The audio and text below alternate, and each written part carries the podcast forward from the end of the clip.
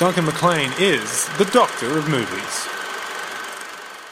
I'm Duncan McLean, and this is episode 16 of the Doctor of Movies podcast. The Oscars are almost upon us, so today I wanted to take a look at a film which is sure to be a major player. It's already taken home Best Drama at the Golden Globes and Best Film at the BAFTAs and is nominated for six Academy Awards. It is, of course, Richard Linklater's Boyhood. Who do you want to be, Mason? What do you want to do? I want to take pictures. Make art. Any dipshit can take pictures, Mason. Art. That's special. There has never been a film quite like Boyhood. Wanting to make a coming of age film which truly captured the experience of childhood and adolescence, Linklater came up with a bold concept. He would cast a six year old boy, and over the next 12 years follow that character from the beginning of his school life to his leaving for college. While Michael Apted had done something similar with his Up series of documentaries, in which he has revisited the same subjects every seven years since 1964, no one had attempted to tell a fictional story in this fashion. A unique concept required a unique approach. Shot in 39 days between 2002 and 2013, each year the cast and crew would gather together when their schedule permitted for three or four days of shooting. Rather than running from a set screenplay, they started with a basic structural blueprint.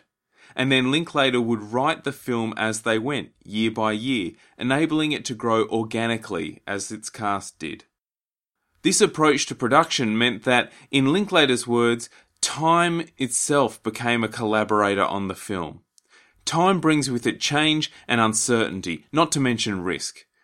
Changes in the young actors had to be taken into account as the screenplay evolved. Each year, Linklater would start the process by having a chat with his young lead, Ellar Coltrane, about where he was in life, and that discussion would serve as inspiration for the character. Similarly, the world changed over those 12 years the film was in production, and the film navigates those cultural and political changes. So we see the Iraq War and the election of Barack Obama, events that wouldn't have been known at the commencement of the project, becoming part of the story. Looks like you used the bumpers. Bumpers are for kids. You don't want the bumpers. Life doesn't give you bumpers. The result is a film which manages to be both epic in scope and incredibly intimate at the same time. With no strict narrative to speak of, Boyhood simply recounts an ordinary life. Mason's family goes through their fair share of changes and trials, but these events are all presented devoid of any melodrama. Even without a central narrative thread to hook us in, the characters are so well formed that we care about what happens to them. Mason is a dreamer, a curious boy with a thoughtful artistic temperament. We watch him shape himself into a young man, no doubt in opposition to the string of abusive alpha male types that his mother has coupled with since the, his parents' divorce.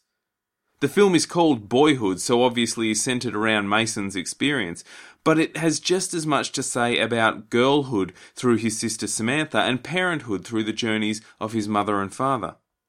Goodbye.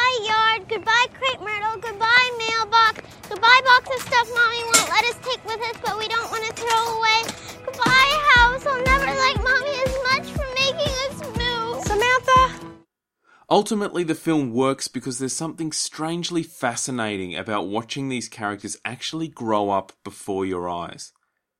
The aging process is often subtle. Linklater opts not to telegraph the progress through time with captions letting us know when we've leapt forward a year, instead, trusting his audience to work it out for themselves through the little details.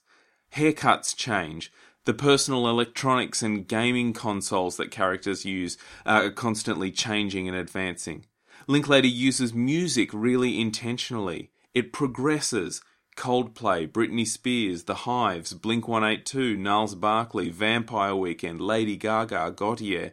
These songs have a way of instantly dropping you into a very specific time period. It's really cleverly done.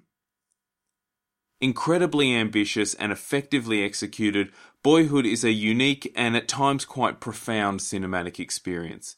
Four and a half stars.